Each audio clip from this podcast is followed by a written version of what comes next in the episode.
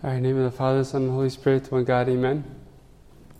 So, today in the passage of the Gospel, we find that Christ is speaking of himself as the living water. So, we, want to meditate on uh, what that really means to be the living water. So, that will be our, our topic. So, I, uh, I couldn't help but just mention this picture because uh, sometimes. Um, we we we think of the, the, the, living water and like the fountain of youth and uh, we we try to like absorb as much of it as possible. And so I think Marina here is trying to absorb as much of this waterfall as possible. She's doing a great job. So um, the truth is actually we we we all value water. And we know that water is an essential part of our life even from a young age um, it's almost like something instinctively wired in us that we understand the value of water, that water is essential and critical to sustain life. So, just uh, a couple months before I was going to be ordained a priest, I was sharing the news with my family, and uh, I told Luke that I'm going to be a priest. And uh, uh he really didn't know what that really means. He wasn't as excited as I thought he was going to be. Um, so I told him, Luca, there's, uh, there's one little problem I have. Um, I'm going to be a priest, but the problem is I can't really grow a beard. And so he said, Well, you can water it. so even a, a child who's just four years old knows that water makes things grow, knows that water is important, water is essential for life. And Christ here is relating himself as the living water. He's telling us that I am the one that sustains your life, that I am the one who gives you life. Just as water gives life, makes things grow, I'm the one who gives you life, I'm the one who makes your life grow. And so he comes to the Samaritan woman and he tells her, Give me a drink, which is ironic because if we just said he is the living water, how is it that he says, Give me a drink. Of course, Christ is a full human being and he has physical needs. He has needs to eat, he has needs to drink, he has needs to rest. Just as any human being needs those things, he also needs those things. So he tells her, Give me a drink. He's been traveling a long way. He's going from Judea to Galilee. He stops in Samaria. And he's been walking all of this distance for miles, and he comes at the heat of the day. I think the scripture says it's about the third hour. And so we know that it's hot. We know that he's been traveling for a long day. We know that he's a real human being. So he tells her, Give me some water. I want to drink. I'm thirsty. But if we stop there and just understand this as an expression of the reality of his humanity, we'll miss the deeper picture. Because Christ could have went anywhere to get a sip of water. As a matter of fact, he had to go out of his way to ask this woman for water. Jews have no business going through Samaria. So if you're going from Judea to Galilee, you would you would avoid Samaria like a plague because you're a Jew. Jews and Samaritans don't interact. And that's why she's even shocked. He says, Give me a drink. And she says, You're a Jewish man asking me, a Samaritan, for a drink? Then he responds and tells her, If you knew who it was that was talking to you, you would have asked him for the living water. And so she knew that it was absurd for him to ask her for water. She knew that there was something more to that request give me a drink. She knew that it wasn't just about him being thirsty because he's going out of his way to ask a Samaritan woman for water. And the truth is, it was beyond his physical needs. He, he says, Give me a drink, not because he's thirsty for a physical drink, although uh, that may be true, but it really extends beyond that. He's asking her to give him a drink because he's thirsty for her personally, because he needs to have her interact with him. He's thirsty to have a, a a relationship with her. And so we can kind of summarize what he's really thirsty for in two things. Okay, so the best way I thought of trying to remember these two things that he's thirsty for is that they're two E's. So think of E squared, right? It's not like a, a, an algebra or a, a mathematical equation, but think of E squared, you got two E's, okay? So he's thirsty for two things, and both these two things are two E's, all right? So the first thing that he's thirsty for is an experience. He's thirsty to have an experience with her. He's telling her, I thirst for you. I thirst to have an encounter with you. I thirst to have a relationship with you. I thirst to interact with you. That's what I'm really thirsty for. Sure, you can give me a drink, but I'm the living water. I mean, who's to satisfy the thirst for the other? Who's going to quench whose thirst? Me or you? It's not just about water. So I'm thirsty, not for a cup of water, I'm thirsty for you to interact with me. Think of anyone that goes up to a friend and says, Hey, let's go grab a drink. I mean, sure, you might be thirsty, but it has deeper implications than, Hey, let's go grab a drink. Especially if you're a single guy and you go ask a single woman for a drink, there's much more deep, deeper implications there. So you're not just asking for a cup of water, you're asking for some sort of interaction. Maybe you want to go out on a date, but whatever it is, it's not just about a cup of water. So he's telling her, I want to have a relationship with you. I'm thirsty for you personally. There's a letter that Mother Teresa wrote that I'm just going to share with you. Um, it's, it's a long letter, so I really, really, really struggled to take a small excerpt out of this letter. So bear with me because I ended up taking a couple of lines out of it um, but this letter is just so incredibly beautiful. It's called I Thirst for You. This is something that Mother Teresa was meditating on as she was uh, reflecting on the words of Christ who says, Give me a drink or I thirst. So she's writing this in Christ's perspective. Okay, so she says,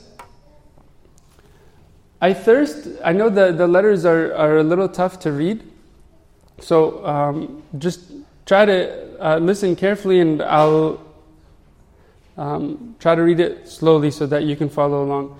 So he says, I thirst to love you and to be loved by you. So precious are you to me that I thirst for you.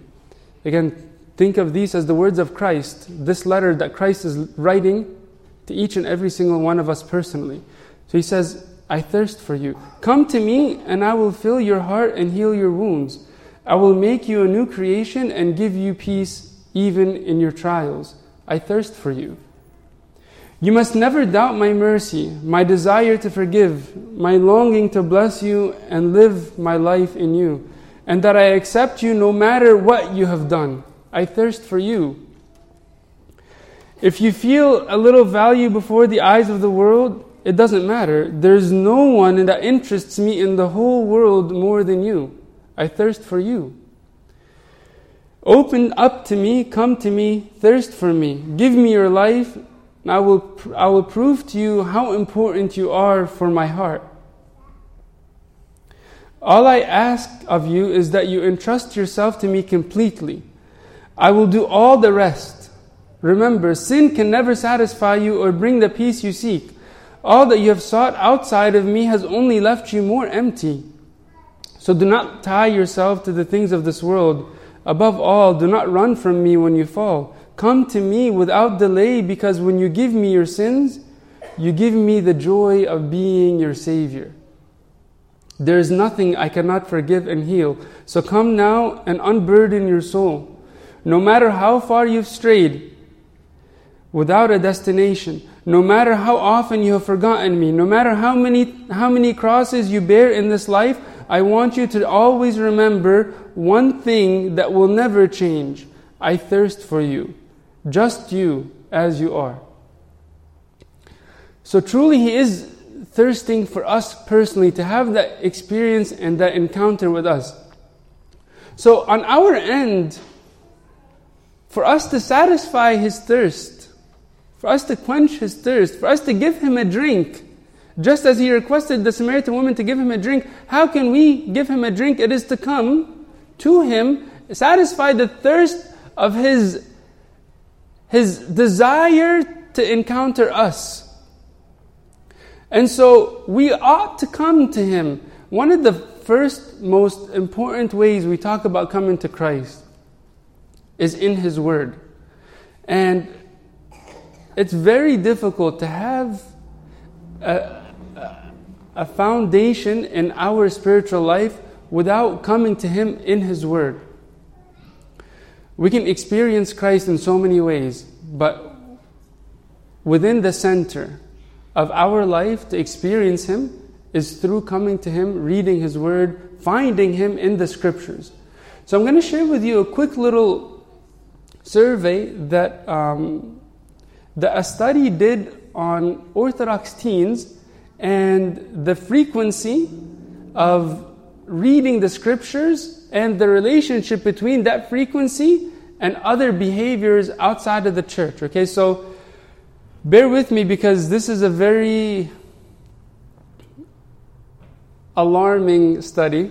So I'm going to put it lightly, but it's, it's a little alarming, but I think it's a good wake up call for us. So they did a survey with, again, Orthodox teens. And they surveyed over a thousand different teens. And they found that only 5% of teens read their Bible on a daily basis. Only 5%. These aren't people that are teenagers outside of the church. We're talking about Christian teens and more specifically Orthodox Christian teens. Okay? So they found that only 5% of teens read their Bible on a daily basis. And two thirds of them rarely ever open their Bibles at all. Okay? Two thirds of them rarely ever open their Bibles at all. But what is shocking is that 92% of all the teens that they surveyed said word for word that I do have a relationship with God that I do have a relationship with God.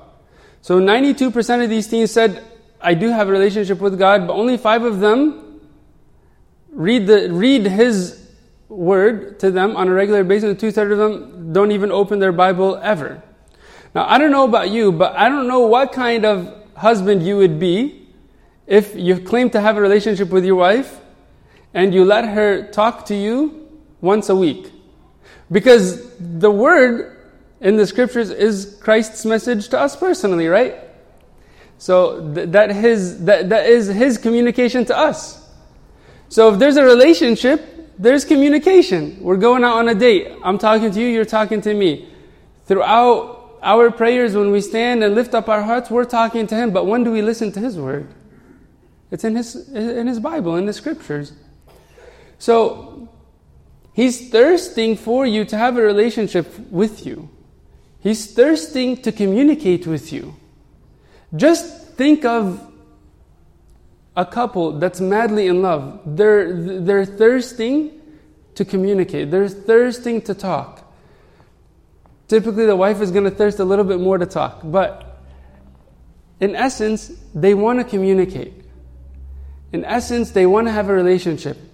So, I hope this just opens up our mind because they actually did the, the relationship between the frequency of reading the Bible. They said, I didn't really want to get into to this too much because it's sort of a tangent, but it's worth mentioning. They said that those who read their Bible on a daily basis are much more likely to avoid any promiscuous or risky behavior. So, those who do not read their Bibles, they said, are 12 times more likely to have premarital sex. This is again in Orthodox teens. This is a study in Orthodox teens. They're 17 times more likely to drink alcohol with friends. They're 17 times more likely to smoke cigarettes. And they're 19 more likely to smoke marijuana. 46 times more likely to have suicidal thoughts. And 31 times more likely to actually consider committing suicide. So we have to be intentional. Those, those aren't just uh, theories or opinions that I'm sharing with you. Because when we're satisfying that need, that thirst, and we communicate with Him, we have a relationship with Him, we feel satisfied, we feel full. When you're thirsty and there's no water around, and you're dying to get a drink, even if there's not the drink that you actually prefer, you'll settle for anything else just because you're so thirsty. The world today is so thirsty for God, but because we're not accessing God, we're not communicating with God, we're resorting to satisfying that thirst elsewhere. And right now, I'm sure you guys have heard about the, the new health education law that's being passed. And as scary as it may be, the world is shifting towards this secular direction, and our, our youth are, are in the hands of demons out there in the world. But unless they are grounded in His Word, unless they are always full, they will not go out and seek to be filled elsewhere. If we are coming to Christ who is asking us to give Him a drink, we will find that we are actually quenching our own thirst when we give Him a drink. Because His desire is to fill us, not for Him to be filled. He's already full. He was full before He created you and I. I mean, the Father, the Son, the Holy Spirit, existing as the Trinity, is perfect, is complete, is full, did not need to create me or you. He created me and you to have a relationship with us to, to, to unite with us, to communicate with us. The second E is for that exchange. Just as I mentioned, that going to give him a drink is actually what quenches our thirst. This is the very purpose that he's asking for us to give him a drink. Not that he can be satisfied, but that we can be satisfied in the giving. Remember the words of Christ when he said, It is more blessed to give than to receive? Why is it more blessed to give than to receive? Because when you give, there's an exchange that happens. You become the receiver, the recipient. When you give, you actually receive more than the one receiving. When you give, you're entering into the life of God Himself. You're entering into His life. Because who is the giver? Who is the provider? Who is the living water? It's God. So when I give, when I go to give someone a cup of water, that's why He said if you give someone a cup of water, it will not be forgotten. Why? Because you are performing the work of God. You are entering into Christ's shoes. You are doing what Christ does Himself. And so that's where that exchange happens. He says, Give me a drink of water because if you give me a drink of water, you'll do what I do by my nature. I, by nature, am a giver. By nature, I am a giver. So you want to be like me? Give. Give a drink of water. And that comes in so many different ways. Not literally just a cup of water, but it comes through that hospitality. It comes through just a charitable heart. Giving your time, your energy, your needs. Henry Nouwen uh, is writing in the book called The Wounded Healer and reflects on this concept the concept of those who are wounded can only be healed by giving from their own self. And so, if you want to be healed, you have to act like a physician. Right now, we're all in this church as sinners. I'm a sinner, we're all sinners. And the church is like a hospital for those sinners. Like we're all patients in this, in this hospital. We're all patients, but you know what? The best way to be healed is to act like physicians. Instead of going around saying, I need, I need, I need, we're all wounded, but how can I help myself unless I extend beyond myself? Because my brokenness comes from my selfishness. And so the more I step outside of my selfishness, the more I heal that brokenness. So I'm going to leave you with this final quote. He says, Hospitality makes anxious disciples into powerful witnesses, makes suspicious owners into generous givers, and makes closed minded sectarians into interested recipients of new ideas and insights. It transforms us. When the one in need becomes the giver, the one in need becomes the recipient in reality without ever noticing. I've, I've seen more people transformed through services, especially when uh, we went on missionary trips, going to Kenya and seeing people that really need, need your service. We'd come back and we, we would talk about how many people we served, but who really benefits? It's not the, the, the, the people we want to serve. The one, I mean, of course they benefit, but who receives more? It's the giver. So he comes and tells you today, give me a drink. Those four words are not to the Samaritan woman. Those four words are for me and you. Give me a drink. And so you have to wonder why is he asking for me to give him a drink? You have to wonder, and if you're not wondering this, we miss the whole picture. And again, it's for that experience and that exchange that He wants to give us. And glory be to God forever. Amen.